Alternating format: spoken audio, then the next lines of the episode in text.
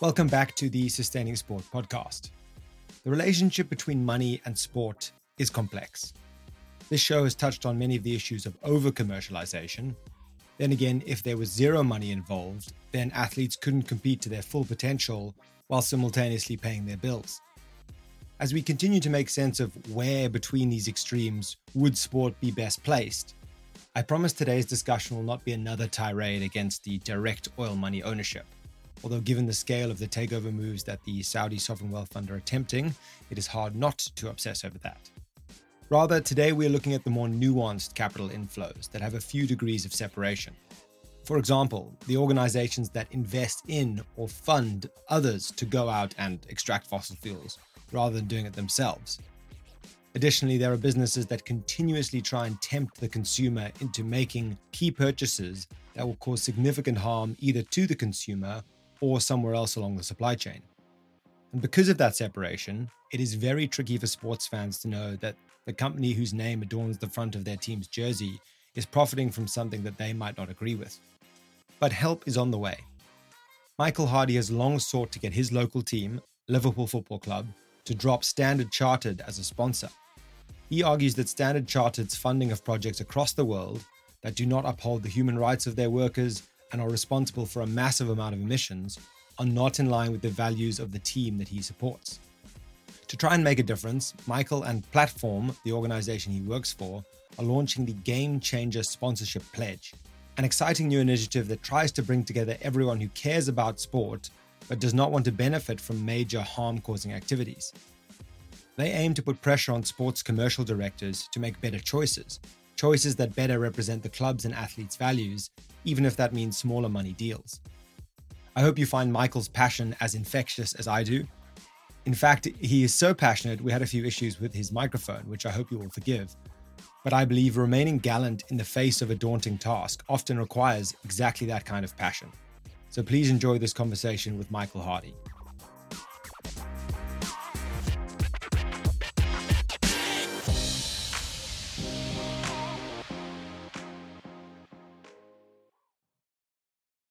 Welcome, Michael, to the Sustaining Sport podcast. Cheers, Ben. Nice to be here. So let's just begin at the beginning, shall we? Where did your relationship with sport begin? Um, so I grew up in Anfield. Um, as you can already probably tell, I'm I'm, I'm from Liverpool, um, and I'm a big Liverpool fan. Um, I live in Anfield in the shadow of the stadium. I live um, very very close to the ground, and it's a huge part of people's lives, um, like it is up and down the country and around the world. Football plays a fundamental part in you growing up in, in the area that you live in and, and what it means to be a Liverpool fan, especially with the the culture that you have around being a, a specific supporter of Liverpool, a supporter of football, and all that comes along with that. I've always tried to go to as many games as I as I can at Anfield, and it's always been something that I've enjoyed to do and something I've cared a lot about. That's fantastic, and I, I, must say it's so great for me to uh, know you as a, a, local Liverpool fan because, in the nature of this, the sporting world that we support, I know thousands of Liverpool fans basically, and very few of them are from Liverpool. It is just the nature of the world we live in. So, yeah, on that topic, how has your relationship with the club changed since you know since you were a boy? Well, the, the success of the club has definitely improved since I was since I was um, since I was younger um, with us um, achieving our um, more recently our Champions League and Premier League successes. But my relationship more broadly comes from um, embracing the positives that being a Liverpool fan has, but also being more acutely aware of some of the, the problems and some of the, the criticisms that you have around the, the relationships that the, the club has um, with other industries and the way the impact that, that they put out in terms of um, different areas as well. So I know there's been like controversial sponsorship deals that you've been aware of in terms of some of these things, and that kind of tarnishes some of the kind of relationship that you do have to some extent in the disappointment in those your club and the brand and the, the values of sport and the club you support being associated with those things. But also the disappointment in terms of um, the stuff that was surrounding the, the European Super League and things like that, in terms of the commercialization of football, is it definitely increased. I'm not saying it didn't exist 20 years ago, but it's definitely you've definitely seen that ramped up in the way um, money controls um, football and controls sport more broadly. But it's it's definitely overall it's still a great thing to be a sport fan. It's still a great thing to be a football fan. absolutely, and and I think my friends who are Newcastle uh, supporters will probably be a bit sick of me, you know, constantly getting a bit irritable about their current ownership model. Obviously, everyone knows about PSG's ownership model, Man City, but let's keep focusing on Liverpool. Let's try and be self-critical because we're we're both Liverpool fans. What is Liverpool's sponsorship situation? Because I think just because the ownership may not be as starkly quote unquote irresponsible as some of the others doesn't mean that it's all sunshine and rainbows. Um, no, absolutely, and and Liverpool is a big culprit in terms of negative sponsorship deals that it that it does have. Its front of shirt sponsor um, is Standard Chartered Bank, um, which is a huge fossil fuel financer. Sometimes a, a conversation that people don't always realise because most people in this country um, aren't able to have a Standard Chartered Bank account, so they're not. A lot of people aren't familiar with what Standard Chartered is, let alone what their practices are and how they invest their money in other areas for instance, like one of the, the mind blowing kind of figures for me is that in 2021 alone, Standard Chartered invest uh, Standard Chartered Bank invested in fossil fuel expansion projects that will emit 2.3 billion tons of CO2 within those projects' lifetime. That's five times the entire emissions of the UK. 2.3 billion tons. Like I can't, like I can't even comprehend how large a number that is and how much impact that that's going to have on our planet, the people that uh, the people that live on this planet, and the future of of sport as well. Um, as as a knock on effect of that too. Um, but the amount of money that's being ploughed in is is astounding too.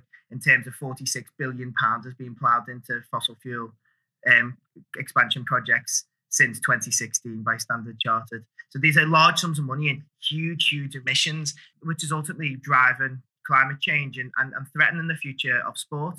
And it doesn't stop there. Like the Liverpool itself has um, commercial partnerships with with other industries and with other areas as well, such as Petro Canada, which I think the name says on the tin. Um, just quite what that what that's about there. Um, it's just ludicrous, in my view, to be able to say, um, which Liverpool does and is a signatory of like the UN Sports for Climate Action Framework, um, based on it, its its pledge and commitment towards that. What has allowed and continues to push sponsorship deals with these climate reckon industries and climate record sponsors. Um, I don't think those two things commute, and I don't think they're representative of what the values of sport are. I don't think they're representative of what the fans want the club to be representative of. Yeah, we we we love the we love Liverpool. I love Liverpool as a football club. I I, I live in in the shadow of its stadium. And quite literally, I can see the, the stadium from my bedroom window. I, I love being a Liverpool fan, but that doesn't absolve us um, of responsibility um, to criticise the things that the club is doing wrong and the things that the club should be doing better and working to improve. And I think it's um, sustainability of its commercial department and the relationships it strikes with sponsors um, should definitely be a, something that they improve on and be a focal point of the of the club moving forward. Because ultimately, um, the research that is out there, sport is already being drastically impacted by the climate crisis and you won't see football by 2050. You'll see the majority of Premier League clubs experiencing fixture delays due to flooding and other weather events. Like sport just won't be the same if sport doesn't get real and clubs don't get real and, and take climate action. Um, not just about the sustainability of their stadiums and operations, but the brands that they they promote.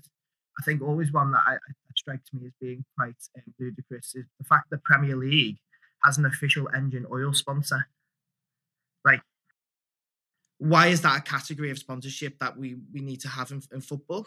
Like that it, it just it, it it's a nonsense. Like obviously you've got others that that come in there and and every club that you you um especially every premier league club will have relationships with the the fossil fuel industry and will have relationships with industries that are um, are problematic. You just look at the um, the amount of clubs that have gambling sponsors as well. It, it's a huge huge problem and the social and climate impacts of sponsorship deals is something that I think sport needs to start really taking seriously. What do you think Standard Chartered are getting out of it? Because, as you say, you can't, as in the UK, you can't open a Standard Chartered bank account. So, what exactly are Standard Chartered's aims of being on Liverpool's front of shirt? Why are they giving them, uh, I think it was 50 million quid a year? Why are they giving them that money? Well, quite simply, sponsorship works. People will start to associate. There's research out there that suggests that people will have that with the strong emotions that are surrounding their team and the sport they they they love. They'll start to associate positive emotions with the brands that are associated with that sponsor and with that company. A lot of a lot of people I speak to recognise Standard Chartered as Liverpool's shirt sponsor, but they don't actually um, um, know much about Standard Chartered, whether what, what its operations are more generally, and whether it's a bank. Especially with with the, the large clubs, the international element means that it has a far greater reach than what than, than just the UK viewership. In fact, with the lack of restrictions or less restrictions on, on watching matches and whatnot around the around the globe compared to the UK, more people f- from countries where Standard Chartered Bank does operate will see more games and be more televised games than will be in the UK. So every time you see Mo Salah score a goal and Standard Chartered emblazoned on the front of the shirt, and it's beamed across the world, beamed across the world, and that positive association between Liverpool, that emotion that you're feeling, and that brand is there. And these are the and, and these are the areas around around the globe where Standard Chartered are invested in fossil fuel expansion projects across um, across Asia, across Africa, um, and, and, and further afield as well. And what it'll, it'll try and do is it'll point to um, other things that it's working on to say, oh, um, we're, we're doing this climate responsibly or or, or whatnot, and um, we're being more sustainable in this area. But ultimately, they are still investing in fossil fuel expansion projects. Whether that be whether that have been um, previous years in things like the liquefied natural gas pipeline in Mozambique and the devastation that that's caused, and that will continue to cause in the terms of the extraction of, of, of gas, whether it be the Jazan power plant and, and other projects that, it, that it's invested in. They were doing numerous, numerous projects that, it, that it's invested in. Yeah, I, I, find these these particular numbers quite hard to digest just as a, a human being on planet Earth because th- there's always an argument between one's personal uh, climate actions and the sort of systemic, more industrial ones. And I, I, I do think it's both. You know, some people say, oh, any form of carbon footprint is a myth and that you should just live your life and these oil companies are responsible. And that is like to a degree true. But at the same time, there are actions we can take in our daily lives to reduce our emissions. But then when you put the numbers there, it's quite demoralizing. I, you know, I say this summer, right? I've got a I've got a wedding in Italy, for example, in October, and I, I'm not going by plane. I'm going to get the train there. But one, obviously, check my privilege that I can get the train there, that I can afford it because the trains aren't cheap. But two, you know, you're saving a, a sort of a couple of hundred, hundred kilograms of, of CO2 by not taking that thing. And then you hear this number from Standard Chartered, and you're like, ah, it's it's frustrating. You know, it does sort of make you quite um, angry. And I think your point about Mozambique was an interesting one, where if you go to like Maputo and you walk around, I guarantee you you will see a Liverpool shirt somewhere. But one, I'm not blaming them for that. Of course, they don't have they have that association. But it seems a weird concept that you could almost walk around with the branding of a of a company that is negatively impacting both planet and your country and your fellow citizens, but also be quite happy about it. No, absolutely, and and well, that is the design, isn't it? The design for sponsorship in sport is to create those positive relationships and the po- positive feelings that people have towards the brand and the clubs that they they love to support. You're absolutely right. This um, doesn't shouldn't mean, in, in my view, that you shouldn't support Liverpool as a result of these things. I'm a massive Liverpool fan. I will continue to be a massive Liverpool fan for my whole life.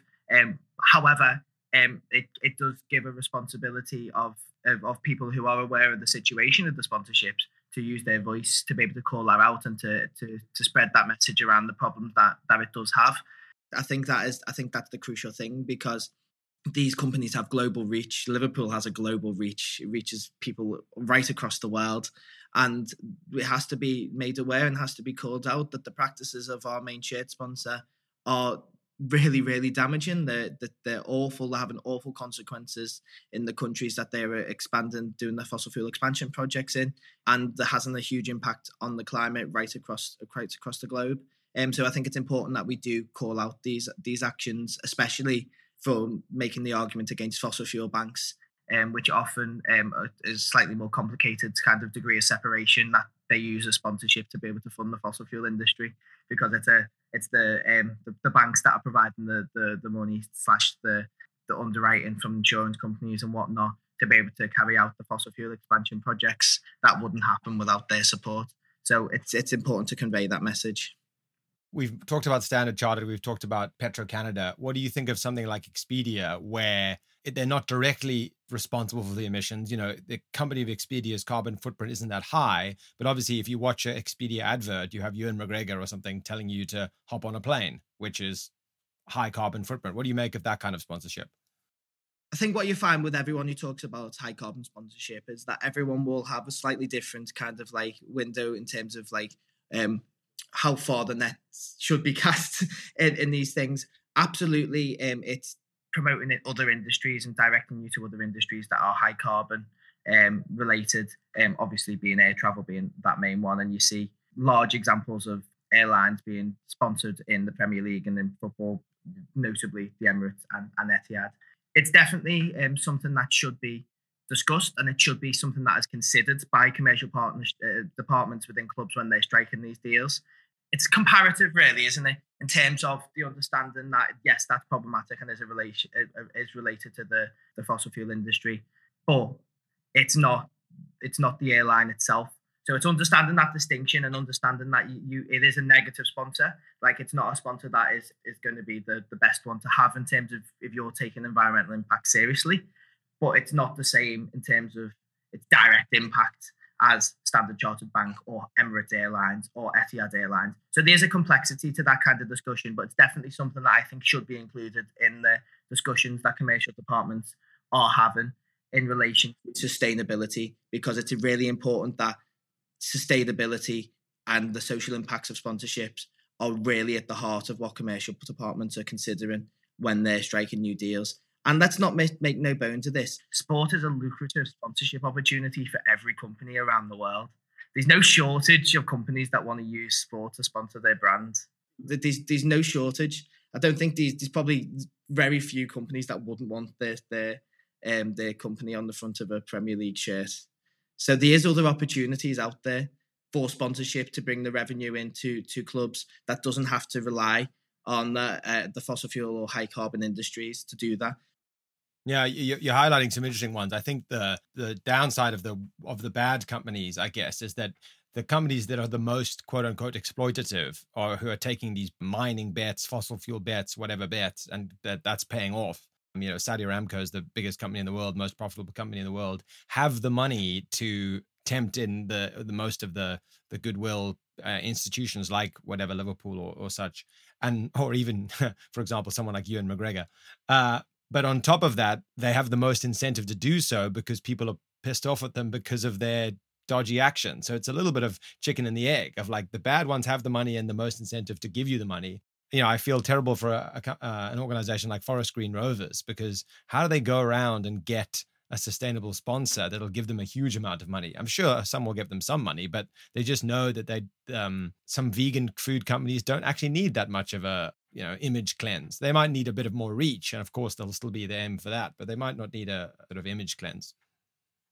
And uh, you're right in saying that the the ones with the most money are the people, uh, the companies that can um, stack up the the most offers in terms of giving clubs money for sponsorship deals. However, as a percentage in terms of what they give based on their overall investment in other things, it's incredibly small amount of money in, in individual deals. And that's not to say that increasing the amount of sponsorship deals would make these sponsorships good or better. It absolutely wouldn't. But to point out the fact that you mentioned before, it's believed that Standard Chartered's deal with Liverpool is around 50 million pounds a year. That is a fraction, a fraction of 1% that they've pumped into the fossil fuel industry since the signing of the Paris Accord. That's an insubstantial amount of money to them for the benefit that they get from that, the amount of people that reaches. So it, it, it it's always important to, I think, to contextualize that. You know the way the football and finances have gone have gone recently. Fifty million pounds isn't a huge huge sum of money um, in in in the wide scope of um, the scheme of things. They are like you you you see um, the Champions League drop Gazprom um, over overnight, essentially um, after the Russia's invasion of Ukraine, and replaced it relatively quickly with another sponsor. And that that wasn't difficult for them to do, and and the, the finances weren't impacted by that. That the cost of the deal was similar. Slash, I think it may have even been slightly higher. So they are they are companies out there, and you're right as well that between the different leagues and the different levels of the game at different points, the size of those deals will, will vary. You raise a valid point there about the that they were able to get a new sponsor that quickly after Gazprom. So why didn't they just get one in the first place? Why did it take an invasion of a of a sovereign nation to change sponsorships? And I I mean if I'm going to take the nihilist view and I don't have this view in my day-to-day life, but to take the nihilist view, I'm almost annoyed the Standard Chartered, we don't ask Standard Chartered for more. Like, you know, they're giving us, well, we just signed Mac Allister for 35 million. They're giving us 1.7 um, Mac Allisters per season, basically, to get their brand on the front of every eyeball who ever who watches a game of Champions League football. It seems well, not Champions League next year. Oh, um, but yeah, that then. yeah, exactly. Champ, Champions League uh, winning football uh, in the last couple of years, Premier League winning football in the last couple of years, and they only gave us fifty million. Like it just seems like a Liverpool sort of a completely morally bankrupt themselves for, as you say, not that huge amount of money in the grand scheme. Absolutely, and obviously. Um, I don't hold the view that increasing that to any sum of money would make that sponsor any better in any way, shape, or form. But it does put into into context um, the value that these companies are able to get in relation to the cost that they're paying. Ultimately, these co- companies sponsor sport and sponsor football because it works, because it produces more money for them than they are putting out. And it's obvious why that is when you see in in terms of comparatives to men's the amount of money that and the profits that these companies makes what they're given in sponsorship deals are really small amounts of money in comparison to to the rest of their, their profits and industries. Um you're right to say like it it's um in, in the nihilist view people are like oh well they can afford to give more. But that is not the solution to this. The solution is to move away from from these industries and move into less problematic industries and industries that aren't causing social harm to people who consume sport or to the planet as well. And I, I, think going back to the sort of airline points or the travel points, it becomes quite difficult when it becomes quite difficult for these organizations not to do it when I think the bigger distance involved, the more money can be leveraged. And I'll give you an example. Obviously, this uh, most recent Champions League final was in Istanbul, and really cool organizations like um, Fossil Free Football were saying, well, hang on, it's an Italian team playing a uh, a team from Manchester, why not have the game in Paris like it was last year? And it makes it so geographically reasonable. But of course, the entire build up to the final involved, you know, Liverpool's very own Steven Gerrard in a in a sponsorship campaign from Turkish Airlines because they're not hosting the final because the the uh, uh owners of Turkish Airlines want to watch football, even though they may do. They're hosting the final there because they can use that event and the eyeballs to incentivize people to travel to these places. And then I think we get uh, this annoying thing where they, they kind of want to offset the guilt of the travel onto the end consumer. And me being an end consumer in this case, then feels the guilt because, you know, then suddenly my friend, because they watched the Champions League final, says, Oh, I want to do my destination wedding in Istanbul. That's great. Like, cool. But then I'm now that goes sitting at home turning down my friend's wedding because I can't get to Istanbul without hopping on a plane. Um, so that, you know they they almost create the problem and then say to the consumer, "You solve it if if if you care about sustainability." So it's a really fierce cycle of which football and you know sport in general is tied up in. Yeah, you're you're absolutely right, and and and what you've just described there is literally the the reason why they want to sponsor sport, why these industries want to sponsor sport, gets the positive relationship. It creates revenue for them to do so, creates opportunities that they can tap into to make themselves more money and make their businesses even more profitable. Because these aren't industries, by the way, these aren't these aren't companies that are struggling to to get money. These aren't companies that are struggling to get by. They're wanting to increase their profit margins even more so in a way that is completely unsustainable within the planet as it is currently in the climate crisis that we face. And one of the impacts of the, the climate crisis is that within the next few decades, sport will be unrecognizable. You see how frequently the sporting calendar is disrupted now in terms of sport and um, weather, weather instances around the world, flooding, extreme heat. You've seen today some of the reports. I think there was a, um, an article in Reuters talking about the Mexican national games where these teams that have matches are being cancelled, teams have walked off the pitch, athletes have been hospitalised due to extreme heat and the extreme weather there. You've seen Grand Prix flooded off.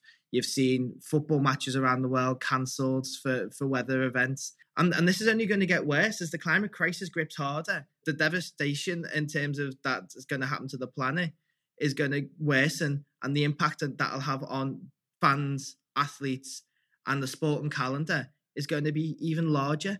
And and this is why it's now is the time as the climate crisis grips harder. Now is really the time for governing bodies, for sports teams and sports organisations to take really serious the issues of sustainability and include sponsorship deals in them because it's really important that they do the things they can to make their stadiums and make their operations as sustainable as possible. But to ignore the fact that they're promoting hugely, hugely polluting industries and fossil fuel banks and fossil fuel companies is is is count, completely counter the arguments they're trying to make by um, making their stadiums and their operations more sustainable. Like you look around at some of the most egregious examples of fossil fuel sponsorship in, in, in world in world football, and you look at the African Cup of Nations, which is sponsored by Total, which is just completely completely outrageous to be able to do that, and that and they they still use their um, their brand to sponsor sport right across the world, and they're having a devastating Total's operations are having this devastating impact on the planet, the people all over the world, and the communities where they're having their fossil fuel expansion projects. And for sport to kind of turn a blind eye to that is unsustainable. It's completely ridiculous and it's immoral. And sport needs to look those arguments right in the face and res- resolve them and, and move to sever the relationships that they have with these industries because sport should be used as a as as a as a vehicle for good and not to threaten the future of sport itself and have a devastating impact on people and planet.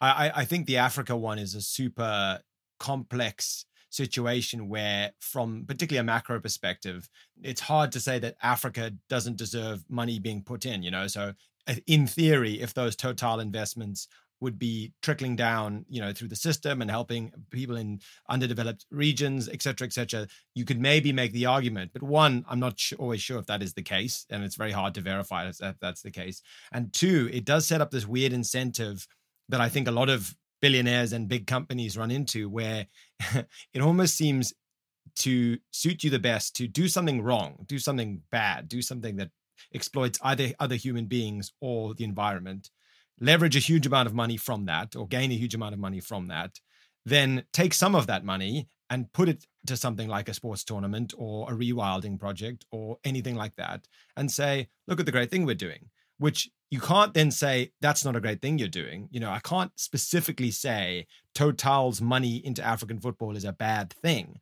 But of course, what are they leveraging back? They're leveraging a false reputation. We're saying that Total is a quote unquote good company, and it never balances out. They're never putting in enough money into Africa than they're taking out of Africa in the form of fossil fuel expansion and human exploitation. So it's a really frustrating thing that, you know, if you go on the internet, you'll see you won't believe what this person has done good with their money. But where do they get the money? And yeah, these uh, obviously, particularly in the cases of companies, they're they're faceless organizations. There's no individual that is masterminding this, so it's almost impossible to say that they're who's doing the wrong thing. But it's very interesting.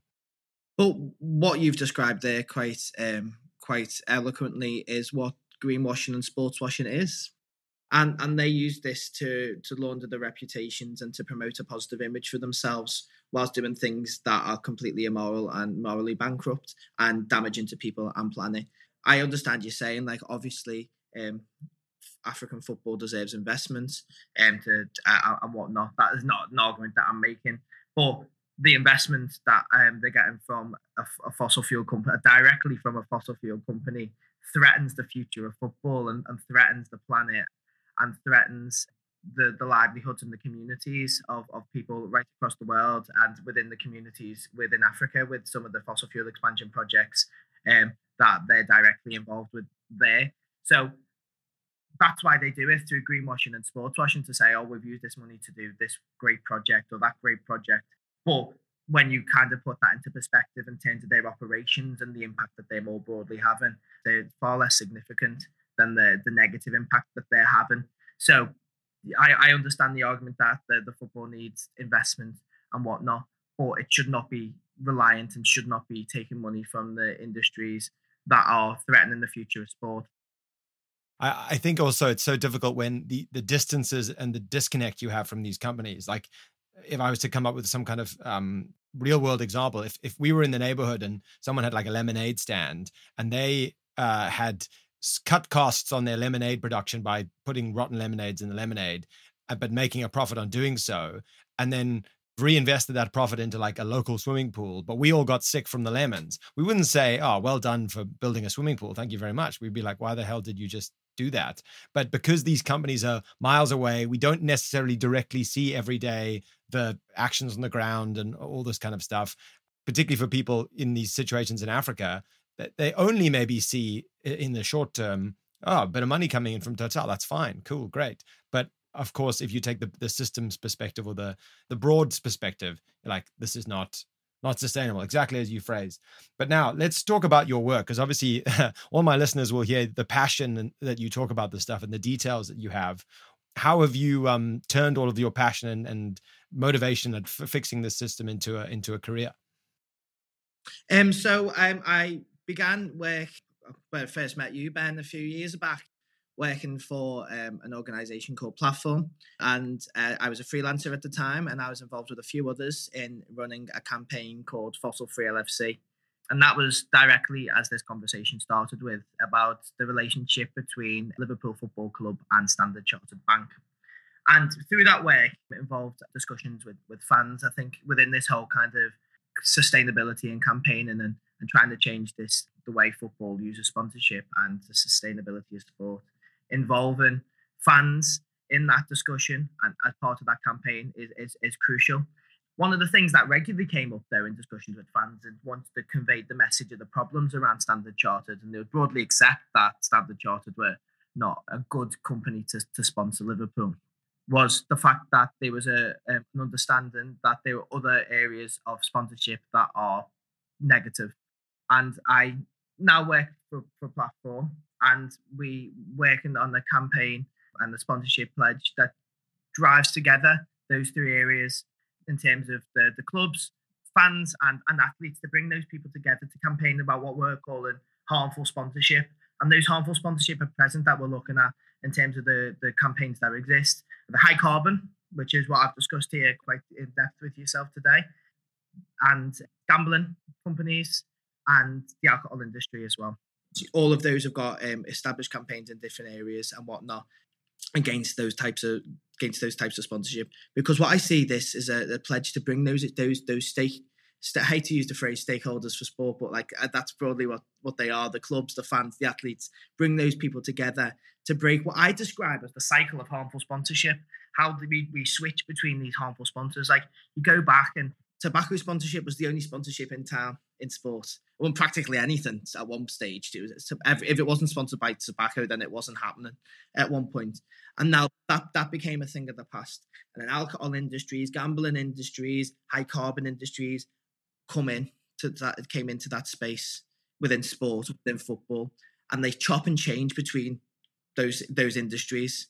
What this pledge aims to do is to bring together all those groups of people that I've just described to break that cycle, to say our sport, our uh, our clubs, our teams that we love to support don't need to be reliant on money from these industries. It causes harm to fans and it threatens the future of the game. So we need to be really engaged in those three areas get as men mobilized behind this uh, the pledge that we've referred to as the game changer sponsorship pledge because that's what we're really ultimately hoping to do is we're hoping to to change the game. It's hoping that, that this will be a game changer in the way that we we we, we view sports sponsorship moving forward. And um, this we've spoke a lot about uh, about football but this is not um, narrowly kind of minded through um, through football this is a sports sponsorship pledge so we want to engage with all sports we want to engage with all sporting organisations, and we want to go with those people on a journey from that acceptance to commitment of not extending deals, not renewing deals, not signing deals with these industries. And that's what I hope this really does as an opportunity to do, but really positively for a, a sport that can continue to thrive. Like we've talked about all the negatives of these relationships that exist, but doesn't have to be that way our engagement within this process and our campaign and, and our, our voices do matter because as you've heard the phrase all the time. And I think fans are key to this. Sports fans are key to this because you'll hear it in football all the time and across other sports. Um, sport without fans is nothing. So the voice of fans, the voice of athletes, is really, really important within within this in bringing these these areas together and really putting these discussions on the agenda, so that the powers that the powers that be, the organisations, the governing bodies that make these decisions, the clubs and the organisations can't ignore it. They can't ignore it. We have to put it on the agenda. We and, and, and they have to take us seriously. We've got to come together and create the environment where they can't ignore us where they have to take us seriously, where they have to start to take action. Because at, at some point that we know in terms of high carbon sponsorship, they must know that at some point that that it'll be unignorable. And what we're asking them to do is is to get on board early. Get what I say early. Get on a, board earlier before any legislative change is going to come in, and be part of the part of the, the, the change that we can we can actually see in sport to try and protect its future and protect its fans and supporters and the athletes that compete in it. Yeah, I think there's definitely a first mover advantage here. And it seems ridiculous that we have to say the phrase first mover when it comes to climate in 2023. But if you can get on the record now and say that this stuff's got to change from a, as you say, industry stakeholder perspective, it's a huge advantage because the point that once football stadiums are literally regularly underwater, it, you're not going to get any brownie points, quote unquote, by saying, "Oh yeah, we need to do something about climate." It has to be now, or probably ten years ago. But here we are now, and I also think one of the struggles when it comes to this kind of change is communication coordination. I think you'll often find a couple of stakeholders are sort of separated, but they actually think in the same way. So your your idea here of bringing people together, coming up with some kind of cohesive next step, and you guys providing the the pun intended platform for that next step is is exceptionally powerful. I'd also say that first of all, football without uh, without Divock Origi is nothing. That's one thing we must always remember. but exactly that, you know, as soon as the the the fans get involved at a quite a substantive level, then exactly football without fans is nothing. Um, and as you say, that applies to all sports, not just football and this is a, I think a really exciting next step. What what's the actual process for clubs to get involved? You know, if there's a club listening to this right now, what what would you say to them in terms of how they can join this this action? So we'll hope to have um, by the time this goes out, we hope to that this will have launched as as a pledge.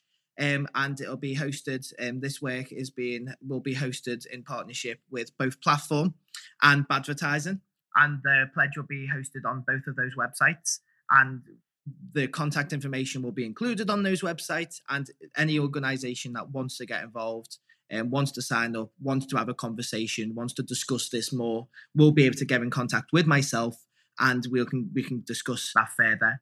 Obviously the more people that pledge support and sign up for this the better but we want to have conversations with people too. We understand that that if, if it's clubs that want to get on board that there'll probably be a journey and these are the that that those clubs need to go on because I don't think these are. Um, I don't can't think of a club off the top of my head that doesn't have a relationship with at least one of these industries covered in the sponsorship pledge. So there will be a journey that some of these sports teams and organisations will need to go on, but that starts with a recognition that these sponsorship sponsorship from these industries is harmful, and we need to move away from them to to safeguard sport and to safeguard our supporters and to safeguard um, society more broadly and, and and I think that's that's that's the starting point. Get in touch um, once once once we're launched, which should be when this goes out, and get in contact if you're interested in speaking more. If you want, if you've got an organisation, if you've got a link to an organisation that you think would be would be keen to discuss this further, then I'm I'm I'm available and always open to discussion and engaging and trying to make um, positive change happen. How would you say this pledge that you are putting forward differs from like Sports for Climate Action Framework, which so many organizations have put their hands up and said, oh, yes, yes to this. But then it didn't seem to go one step beyond. How are you guys going to ensure that once people have bought, uh, you know, bought into the the principle that they take those next steps? Um, so I think the terms of the the commitments are in, in within our pledge, specifically around sponsorship, are calling for mm-hmm. moving away from those areas of sponsorship um, so these are much more tangible recourse to kind of point out a form of hypocrisy. So if someone signs up to say we've committed to, to phasing out these industries, or at whatever stage we've phased out this industry that we, you've described in this, with a view to phasing out more, you can tangibly see through their commercial relationships and their sponsorship deals whether they are doing that or not. We don't want this to be taken as the opportunity to be a greenwashing exercise for clubs to go, we've signed this, we've done great things, kind of thing. We definitely want to make sure that these like the commitment to doing this is a commitment to actually carrying out what they what they say they're going to do. And I think with it being about sponsorship and it it discusses sponsorship in a way that um, the the framework doesn't, and and an acceptance of harm. And I think for clubs to to step up and take that responsibility will show that they're ahead of the, well will be ahead of the curve of most football and sporting clubs out there that haven't yet or or won't want to accept the harm that these industries do. That's a really smart way of doing it. I, I think um, a lot of the good that comes in sport is actually quite intangible. And then I think some sports clubs maybe like to pretend that some of the bad stuff is also intangible. But as you say, something like a sponsorship thing is very black and white on paper. It's very tangible. So the actions are there. Like on on the first of uh, July or wherever it may be, you have this sponsor. Where, where, are you at first of July 2024? Where are you in the first of July 2025? If you still got the sponsors, you're still doing the wrong thing. So that's that's quite exciting. I think um, just to sort of end this conversation, I always like to try and find some some positivity on this, and I think your passion's really speaking through here. But how optimistic are you about you know one the success of this uh, campaign, but on top of that, just in the change of the industries? Do you believe that the industry can change in a in a meaningful and, and responsible way? Well, I'm positive about the fact that I want to reach as many people as I can with this discussion. Do I think that in, in the immediate term we're going to see the largest clubs around the world sign up to this? No, I don't. But do I think that we can create positive change by engaging with fans and engaging with athletes and engaging with, with clubs at different levels of the game to start mm. putting this as a discussion point and start putting this on the agenda. We have these discussions because we need to make these um, these arguments and put them on the agenda. They need to be in a position where they can't be ignored and they will be ignored unless un, unless we shout loud enough, unless we start making actions and doing things that mean they can't ignore us and uh, in, in, in this way. And this is a positive way of doing this in terms of getting people on board and engaging with clubs and try and get them on this journey with us to be ahead of the curve of what a lot of sports clubs are. I do think these are a lot of positivity to have. I think there's lots of options, as I've set out earlier, for clubs to, to look elsewhere for sponsorship deals and not be reliant on these industries do I think this is a, a, a huge a huge task? Absolutely. Do I think it's going to be a long term thing to try and get to the point where we need to be in relation to sports and sponsorship? Yes, it is. But that conversation has to start somewhere, and I'm positive about the the kind of the fact that this conversation is starting. That you see recently more and more discussions around sponsors and the relationship sponsors have with sport, and we've got to be positive about that because people do care. People really do care, and you engage with them you engage with sports fans, you engage with athletes, you engage with organizations, and you see that people care. And that's what that's that's what makes me positive when I have conversations with people and they go, This is really great. We need more of this. What can we do to support this? Is something that gives me a, a real optimism that that change can happen. Change can happen. And we need to and we need to harness that enthusiasm. We need to harness the the, the, the care and the passion that people have around sports and, and wanting to safeguard fans and the future of sport itself in a real positive way. And I think this this sponsorship pledge, the Game Changer sponsorship pledge, really offers that positive opportunity to be optimistic that we can bring all areas of sport together that, that's a very strong note to end on. I think you're, you're, hitting on so many great things there on nudge theory. You know, change doesn't happen until someone starts or someone tries. So what a what a fantastic initiative! I think even the work you've done since I've known you has been pretty spectacular in starting these conversations. You know, you. I wouldn't even have believed something like this, even in its current form, would have existed two three years ago. So uh, that's that's really amazing. And yeah, just to end, Michael, thank you so much for your time. Thank you so much for your work, and and, and keep it up. Wonderful. Thanks very much for, um, for inviting me on, Ben. It's been a pleasure.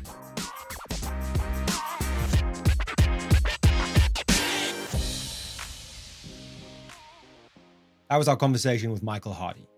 Just to reflect from that conversation, I would like to acknowledge that as fans, it's hard to watch other teams making big money signings and go on to victory while your team struggles. And it's very tempting to insist your team does the same kind of deals. But such actions are unsustainable long term, both for sport and for the planet. And the collective action of all of us means that clubs can compete on a more financially fair playing field and without the feeling of guilt in the back of our minds. Just to reinforce that statistic that Michael gave us from marketforces.org, The fossil fuel projects that Standard Chartered funded in 2021 will end up emitting 2.3 billion tons of carbon dioxide equivalent over their lifetime, which is more than five times the entire of the UK's annual emissions. Are we to allow such reckless profiteering to be legitimized by sport? If you think not, then you can find the links to the Game Changer sponsorship pledge in the episode description. That's all for today. Thank you for listening. Please subscribe or give the show a rating on your podcast app of choice if you have not already. And I will see you for the next episode, a conversation on a different but very related field. Bye for now.